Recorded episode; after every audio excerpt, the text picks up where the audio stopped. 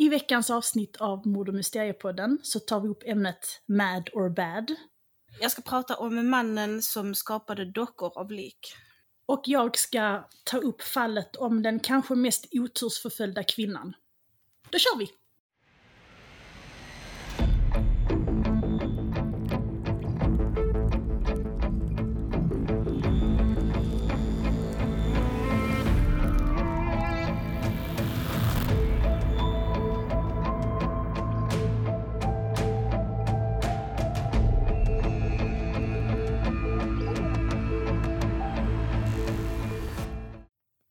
Hej och välkommen till Mord och Mysteriepodden. Hej och välkomna. Jag är Joanna Det är jag som är Sara.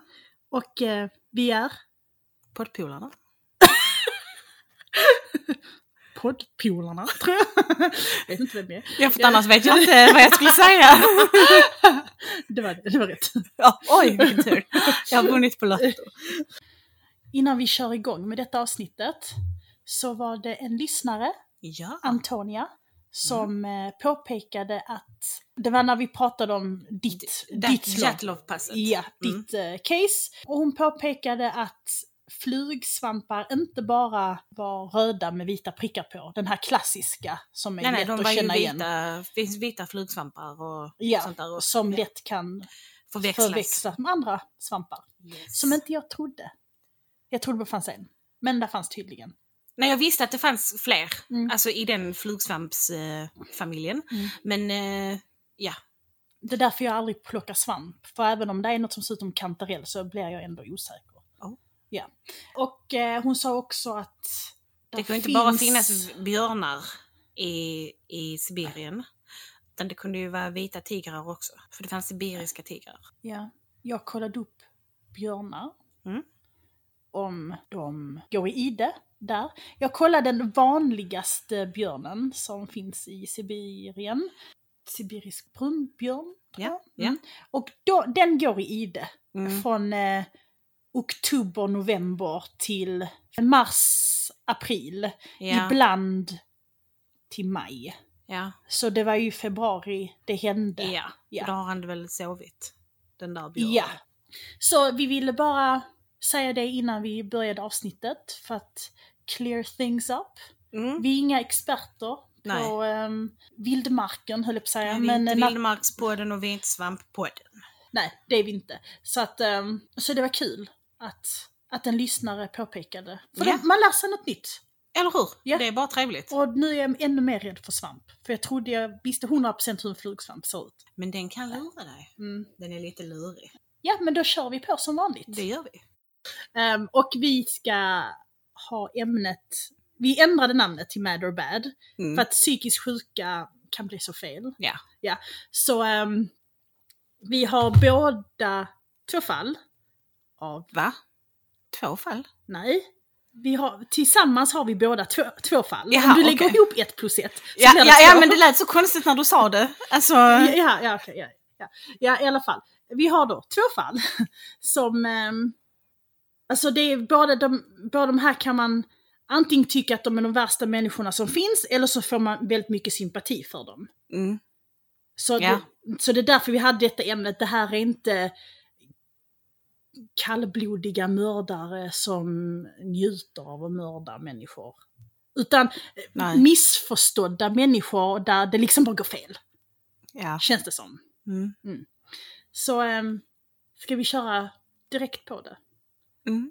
Kan vi göra. Ja. Ja, jag ska prata om Anatolij Jurjevich Moskvin. Han föddes den 1 september 1966 i Gorki Nizjnij Novgorod, den femte största staden i Ryssland. Redan under tidiga skolåren vandrade Moskvin runt på kyrkogårdar i staden. Speciellt på Krasnaja Etna kyrkogården. Den ligger i Lenin, Leninski-distriktet i Nizjnij Novgorod. Eh, Moskvins intresse för döden började redan i barndomen och han var på en begravning där en 11-årig flicka skulle begravas. Och familjemedlemmarna, både som tillhörde Moskvins familj Mm. och eh, flickan, tvingar Moskvin att pussa den döda flickan. Det fanns inget Moskvin kunde göra än att göra som hans föräldrar eller som hans släktingar sa. Så han fick pussa den döda flickan. Okej, det är ändå lite äckligt. Även Jag om... tycker det är mycket äckligt. Och sjukt av släktingar att eh, trycka på att "Åh, pussa henne, pussa henne! Men det är kanske en rysk-ortodox sed vid begravningar. Jag vet inte. Jag tyckte mer det lät som ett alltså påtvingat, en påtvingad grej. Ja, men det är kanske respekt för den döda. Ja, det var bara han som pussade henne. Mm. Okay. Så, så att jag, jag vet inte. Det är klart det kan vara en sed att en pojke ska göra detta eller att ett barn gör detta till ett annat barn. Men jag förstår inte att om han var en, den enda i, i följet som gjorde det. Det var lite hans barndom. Men Moskvin tar examen från eh, Moscow State University där han läste språkvetenskap och lingvistik. Inom de akademiska kretsarna blev han välkänd för att han var jättesmart. Mm. Eh, hans huvudområde samt akademiska intresse var keltisk historia och folktro. Men Moskvin hade även en mörkare hemlighet. Han intresserade sig också för kyrkogårdar, begravningsritualer, döden och det ockulta. Moskvin hade själv ett personligt bibliotek med över 60 000 böcker och dokument samt en stor docksamling. Klasskompisar som Moskvin pluggade med har sagt till utredare efter eh, att han har blivit arresterad att han var ett geni, men väldigt egen och udda. Eh, när Moskvin blev, blev eh, vuxen drog han sig undan eh, och avskilde sig mer från både klasskompisar, antar jag, och hans familj. Han dejtade inte och, och han gifte sig inte heller. Moskvin föredrog att bo tillsammans med sina föräldrar. Moskvin avstod också från alkohol, rökning och påstods vara oskuld genom hela livet. Mm. Eh, vilket jag inte ser som något konstigt för att det kan man ju, det kan ju du aktivt välja själv om du vill vara. Nej, det är, inget, det är inget fel i det. Absolut inte. Nej, varken alkohol bara- eller bara- dricka, eller al- alkohol eller rökning eller alltså något sånt här. Det får väl du bestämma själv vad du vill Ja, göra. Alltså, Det, snälla. det är ju bara samhällets bild av att man ska testa på det mesta innan en speciell ålder. Exakt. Sen speciellt killar, det är väl mer accepterat att tjejer Mm. väntar. Men sen liksom killar, då tänker man direkt på Norman Bates. Ja. Så. 2016 planerade Moskvin att gifta sig med en 25-årig kvinna från sin hemstad som deltog i hans rättegång, men detta ska inte ha gått igenom. Moskvins karriär. Moskvin var utbildad eh, filolog eh, inom historisk språkvetenskap och lingvist och han talade 13 olika språk. Wow. Han, Jag kan knappt svenska. Han har skrivit flera böcker, medverkat i flera tidningar och översättningar. Och han var väldigt känd i, inom de akademiska kretsarna. Han ansåg sig vara en expert på de lokala kyrkogårdarna i Nizjnij Novgorod.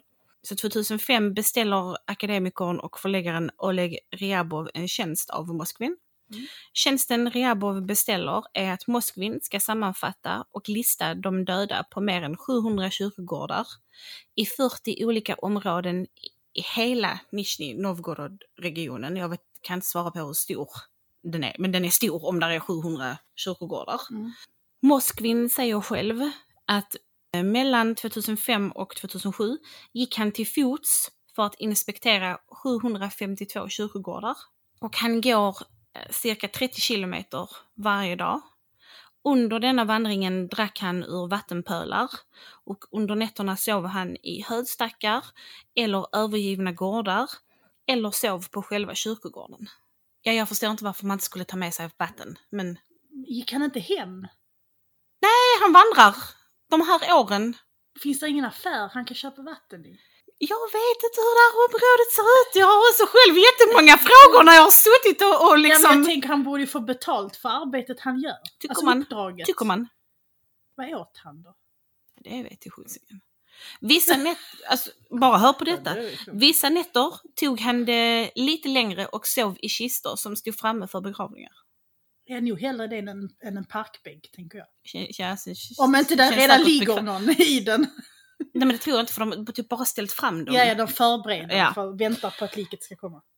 Ehm, Polis upptäckte ju detta och ifrågasätter Moskvin och Mm. trodde att han liksom vandaliserade gravar och förstörde Ja. på kyrkogårdarna. Men eh, han anhölls aldrig för att han kunde påvisa akademiska meriter och syfte med detta. Ja. Att han hade ett eh, uppdrag. Dock förblir denna studie opublicerad, men Alexej Jessin, redaktör för veckotidningen Necrologies, har beskrivit den som unik och ovärderlig. Efter att Moskvin arresteras uppger Jessin att han var säker på att det som hände var ett misstag och att Moskvin skulle släppas fri. Jessin hävdar att Moskvin var en ensamvarg men han trodde inte att något var ovanligt, alltså det var något ovanligt att han var detta. Mm. Från 2006 till 2010 är Moskvin eh, frilanskorrespondent för tidskriften Nizjnij Novgorod Worker. Han publicerade eh, artiklar två gånger i månaden och han följde lite i sin pappas fotspår för att han hade skrivit för samma tidning. Och 2008 skrev Moskvin en serie med artiklar eh, som handlade om kyrkogårdarna i Nizjnij Novgorod. Den 2 november 2011 arresteras Anatolij Moskvin. Polis hade fått in ett samtal om att det skett en rad med allvarlig skadegörelse på kyrkogårdar runt om i Nizjnij eh, Novgorod. Utredarna från Center for Combat Extremism upptäcker de 26 kropparna i Moskvins bostad och garage. Och det är då främst eh, kroppar från kvinnor, också i åldrarna 3 till 25. Jag måste säga ärligt, jag trodde faktiskt det var bara barn. Nej, alltså det, detta var vuxna också. Och jag tänker att, alltså tänk en, en, en, en mördare som, för att han har ju inte, Moskvin har inte mördat någon.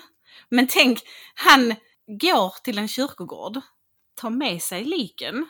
Jag bara, alltså, när jag har suttit och, och gjort detta fallet så har jag tänkt på att en, en mördare som faktiskt dödar någon har ju skitsvårt att ta, alltså, frakta bort ett ja, lik. typ Han tar med sig ett lik! Alltså! Och jag tänker att i den newsflashen du hade, jag vet inte när, i vilket avsnitt, men där var ju en man, han stoppade sitt barn i en, i en ryggsäck. Ja, hans flickväns eh, Exakt. Barn, ja. Mm, i mm. bilen. Så jag tänker att en ettåring och treåring, ja, det är klart viss skillnad, alltså på storleken. Ja. Men en 25-åring, du stoppar ju inte en 25-åring i en ryggsäck. Nej. Nej, alltså så jag, jag, jag, jag skulle bara vilja veta hur han har gjort. En video som släpptes av polis visar att kropparna satt på bokhyllor, i soffor, alltså runt i hans lägenhet. Som man har prydnadsdockor typ. De som har prydnadsdockor. Mm. Fräscht. Rummen annars var fulla av böcker, tidningar och liksom bråte. Alltså det ser ut som en hoarderlägenhet. När jag har, eller bostad, när jag har eh, sett den här videon.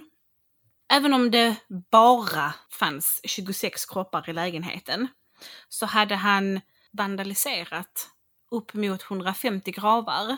Alltså det kunde då stärkas med att polis eh, funnit ett flertal gravdekorationer som namnplattor i metall runt i hans lägenhet. Polis hittade, också instruktioner för hur man skapar dockor, kartor över kyrkogårdar i området samt en samling fotografier på öppna gravar och kroppar som flyttas. Enligt utredningen kom kropparna från kyrkogårdar i eh, Nizjnij Novgorod, men även några kom från Moskva. Moskvin och utredarna har ett aktivt samarbete och han hävdar att han gjort dessa dockor under tio års tid. Så det är inte så att han smyger med vad han har gjort. Eh, hans föräldrar som var borta större delen av året eh, visste inte något om vad Moskvin hade gjort. Eh, Moskvin anklagades enligt artikel 244 i strafflagen för vanhelgandet av gravar och döda kroppar. En anklagelse som denna ger upp mot fem års fängelse. Efter en psykiatrisk utvärdering framställdes det att Moskvin led av paranoid schizofreni. I en rättegång den 25 maj bestäms det att eh, Moskvin inte är lämplig för rättegång. Eh, detta befriar honom från straff, straffrättsligt ansvar. Han blev istället dömd till tvångsmedicinska åtgärder. Åklagarna var nöjda med domen och kände att de behövde inte överklaga. Moskvin flyttades till en psykiatrisk klinik och han skulle övervakas dagligen. I februari 2013 godkändes en förlängning av hans psykiatriska behandling. Denna har förlängts två gånger. Första gången i april 2014 och i maj 2015. 2014 säger en talesman efter tre års övervakning av Moskvin på psykiatrisk klinik ser vi helt klart att han inte är lämplig för rättegång. Han kommer därför att fortsätta behandlas. Dock 2018 så uppger Moskvins läkare att han inte längre var farlig och eh, la fram till tingsrätten i Nizjnij Novgorod att släppa honom fri. I februari 2019 visar dock en ny psykiatrisk utvärdering att det är alldeles för tidigt att släppa Moskvin, så sjukhuset drar tillbaka sin framställning. Får jag fråga en fråga? Ja. Du sa att de eh, bedömde han fortfarande som farlig. Nej, han bedöms inte som farlig. Alltså ja, 2018 ja, ja. så uppger hans läkare att han inte längre var farlig. Att han inte längre bedöms som farlig. Ja. Ja, men var han egentligen någonsin farlig? Han har ju inte tagit någons liv. Nej. Nej, jag fattar vad du menar. Mm. Men Det låter jättekonstigt att säga att han skulle vara farlig. Ja visst, Ja, det eller att han kanske kul är en- att veta att ens eh, nära och kära hade blivit uppgrävd och sitter i någons hem. ja, Räknas han som farlig för det? det är nog läkarnas synsätt. Han kan ju ha gjort saker under tiden för att läkarna ska bedöma han som det. Mm. Alltså, du vet under medicinsk process eller... Ja, men så vad hade han då gjort? Vi vet ju om kropparna. Ja.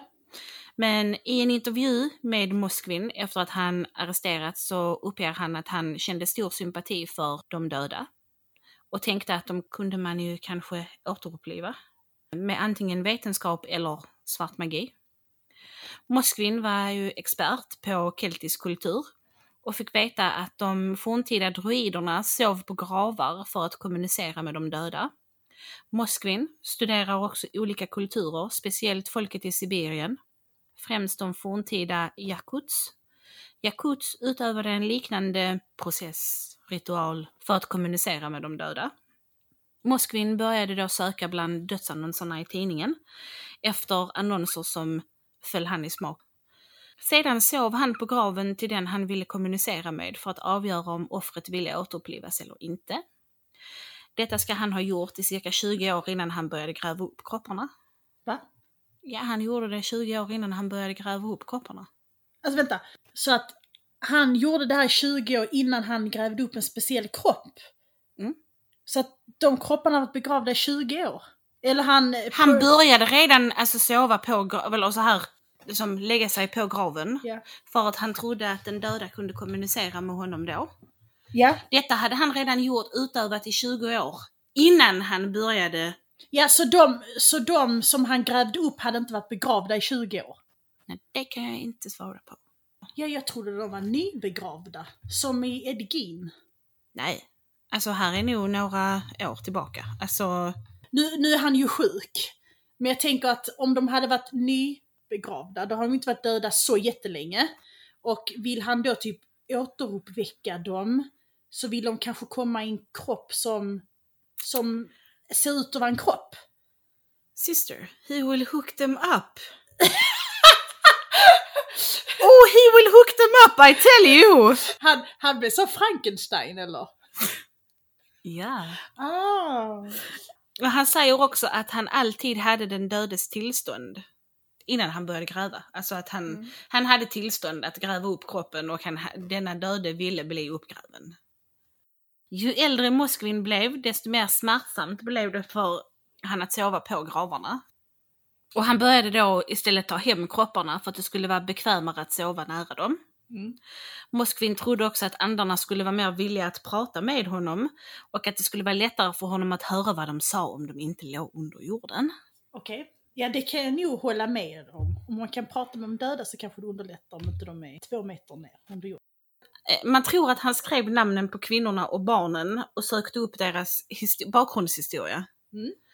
Eh, Efter uppgrävningen började Moskvin kolla upp mumifieringsteorier och tekniker för att bevara kropparna. Han torkade kropparna med en kombination av salt och bakpulver. Sen fick han kropp, sen fick kropparna torka. Och när de väl torkat så tog han dem hem till sig. Väl hemma så använde han olika metoder för att skapa dockor av dem. Ja. Detta blev hans sätt att upple- återuppliva kropparna. Han gav dem en kropp.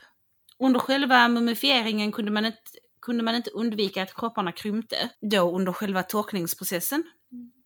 Han lindade, han lindade tygremsor runt kroppen och fyllde kroppshålan med trasor och värdering för att skapa någon form av fullhet. Så att de inte bara sjönk ihop. Ibland så satte han vaxmaskor i deras ansikten som han då målade upp.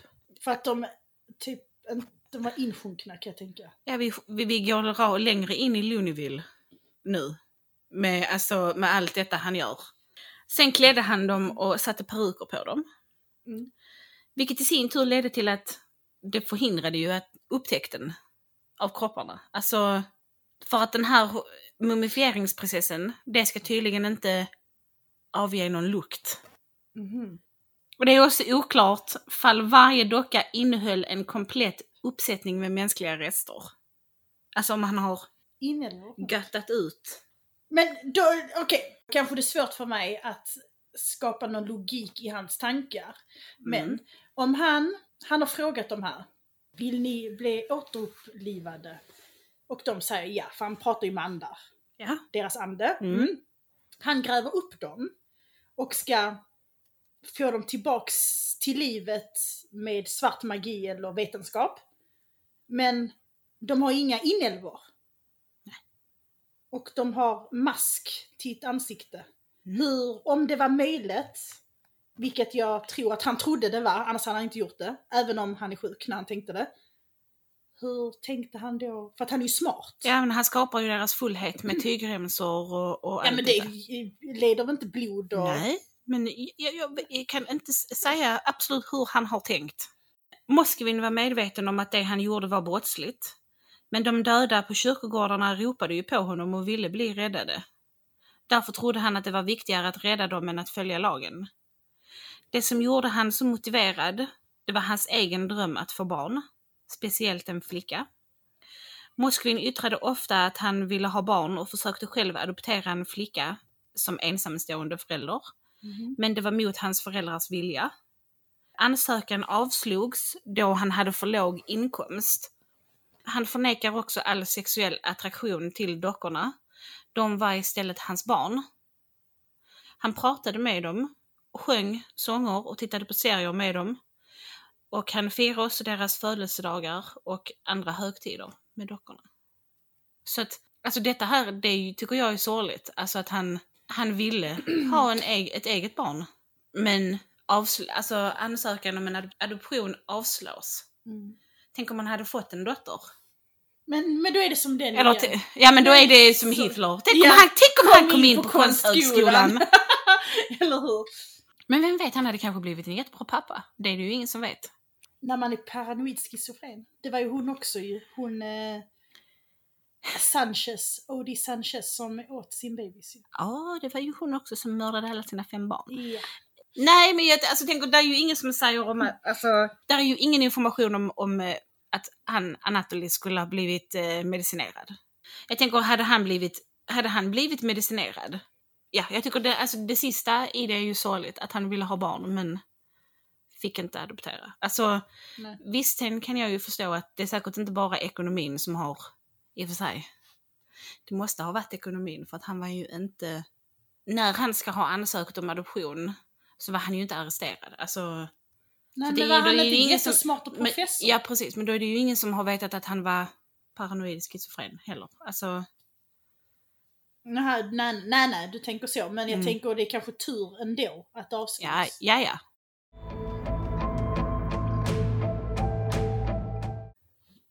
Då hoppar vi till mitt fall då. Yes we do. Fallet jag ska ta upp är ett väldigt sorgligt fall som involverar sju offer. Sex av dem dog i en tragedi och den sjunde får betala priset för deras död. Jag ska berätta om Cindy White, kanske den mest otursförföljda kvinnan, som alltid fallit mellan stolarna och aldrig blivit hjälpt. Sarah, Cindy White, men jag kommer kalla henne Cindy. Hon är född i slutet av 50-talet till en familj som inte var den lyckligaste. Hennes mamma var en alkoholist och hennes pappa var den fungerande föräldern som jobbade och tog hand om familjen. Earl, Cindys pappa, jobbade med att fixa bilar och han valde ut just Cindy för att hon skulle hjälpa honom med att hålla ficklampan så han kan se när han meckar med bilarna. Och eh, Cindy, hon har berättat att hon såg sig själv som pappas lilla flicka. Och såklart, hon hade fem syskon. Så att det var ju väldigt speciellt för henne att hennes pappa valde just henne. Mm. Att spendera kvalitetstid med och att, ehm, att hon fick vara med på hans verkstad eller ute i garaget och mecka med bilar. Hennes mamma är ju alkoholist, så att hon, hon är väl väldigt kall Mm. och inte närvarande fast hon är där. Ja. Så att pappan, han är ju mer som en kärleksfull förälder om man Mm, jämför ja. de två. Mm. Men när Cindy är runt åtta år så börjar hennes pappa göra sexuella närmande på henne. Eh, och hon berättar att eh, det började med att hon kände hans hand glida upp på insidan av hennes ben. Hon kände att det var fel och säger åt honom att sluta. Men han säger till henne att detta är så en pappa visar kärlek till sin dotter. Eh, det stannar ju såklart inte med att han tafsar på henne, utan han groomar henne och snart så våldtar han henne också. Och han får henne att lova att inte berätta detta för någon, för detta är ingenting man pratar om. Men det är ändå vanligt. Ja, precis. Men efter ett tag så tar Cindy mod till sig och berättar det för sin mamma om vad som egentligen händer ute i verkstaden. Hon får då till svar att du ska aldrig vara ensam med din pappa och så var det inte mer med det. Detta är såklart dubbelt traumatiskt för ett barn. Både att ena föräldern går över alla gränser men också att den andra föräldern knappt reagerar eller gör någon som helst ansats till att hjälpa eller stötta offret. 1974, när Cindy är 16 år, så vaknar hon och är paralyserad i vänster sida av sin kropp och hon förs till sjukhuset. Men man hittar inget fysiskt fel på Cindy och diagnoserar henne med hysteria paralysis, alltså hysterisk förlamning. Fast idag så är det känt som somatisk stresssyndrom. Och eh, det som har hänt är att hennes kropp har stängt ner sig. Antagligen för att skydda hennes psyke, för att försöka, vad ska man säga, försöka göra henne till, Ja men att skydda henne. ja skydda hennes psyke så att inte våldtäkten ska fortsätta. Alltså man kan dra en liknelse som du vet, det finns vissa fåglar eller insekter, de spelar döda så att de inte ska bli attackerade. Mm. På samma sätt är det hur detta funkar. Mm, Så Jag tänker också att kroppen kan kanske stänger ner för att det är en traumatisk upplevelse. Ja, ja absolut. som inte men ska också, närma sig henne eller sådär. Ja. Alltså, ja. precis. De diagnoserar henne med detta och hon eh, får vara då på sjukhuset ett ganska bra tag för att bli bättre såklart. Och hon säger då själv att den här tiden, när hon kom på sjukhuset, så kändes det för henne som att hon hade legat under vatten en längre tid. Och du vet, när du tar någon luft, du li- ligger under vatten, du håller andan. Mm. Och sen när du kommer upp Ja. till ytan och du, du andas Mm, in. mm. Hon sa att det kändes så, som, en, som att hon kunde äntligen andas igen. Och hon bättras, hon blev ju frisk förklarad efter en längre tid på sjukhuset och skrivs ut.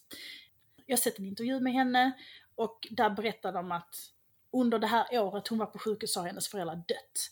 Så att när hon kommer ut så är hon 17 år och föräldralös. ja. Hon har lärt känna ett trevligt par, Charles och Carol Robertson. Och de bodde i distriktet där Cindy en gång hade delat tidningar. Mhm. Där hon har som paper out. Paret Robertson hade fyra barn och de erbjuder Cindy ett jobb som en live-in nanny. Så att hon ska ta hand om barnen och så får hon eget rum Ja. och bo hos dem. ja, ja, men Mm. det ju, kan vara nice. Ja. Så äntligen så ser det ut att vända för Cindy. Och hon trivs väldigt bra hos paret Roberson och älskar deras fyra barn och mår bättre. Vad skönt. Men hon är ju den mest otursförföljda. Så ja. Men Charles, pappan i familjen, börjar flörta med Cindy och gör sexuella närmande på henne.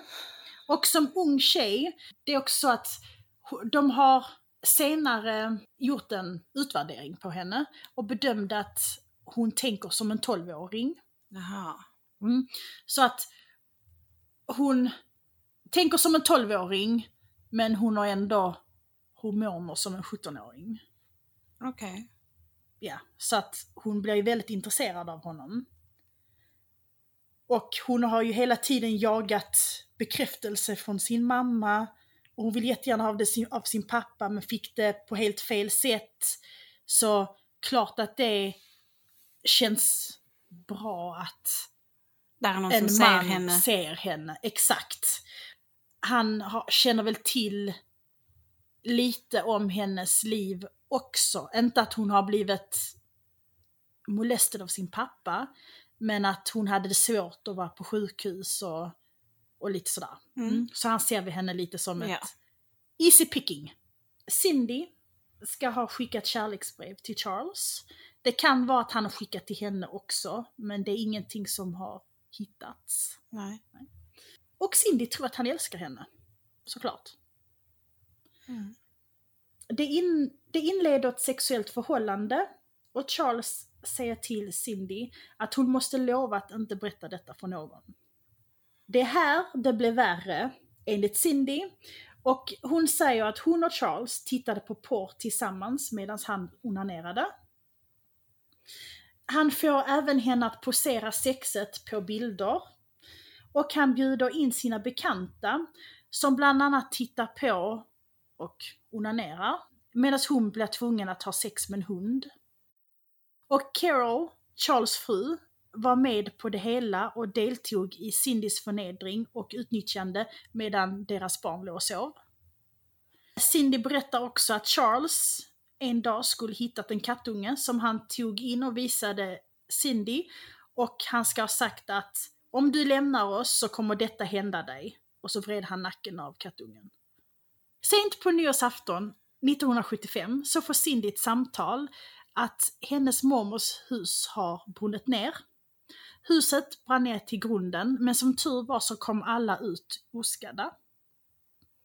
Detta får Cindy att se en chans att komma ifrån familjen Robertson. Hon tänker att om hon tänder fyr på huset och väcker alla i huset så att alla kommer ut så blir ingen skadade. Men familjen kommer inte ha ett hus kvar att husera henne. Nej. Och då kan hon komma därifrån utan att de blir sura, eller man ska säga. Mm.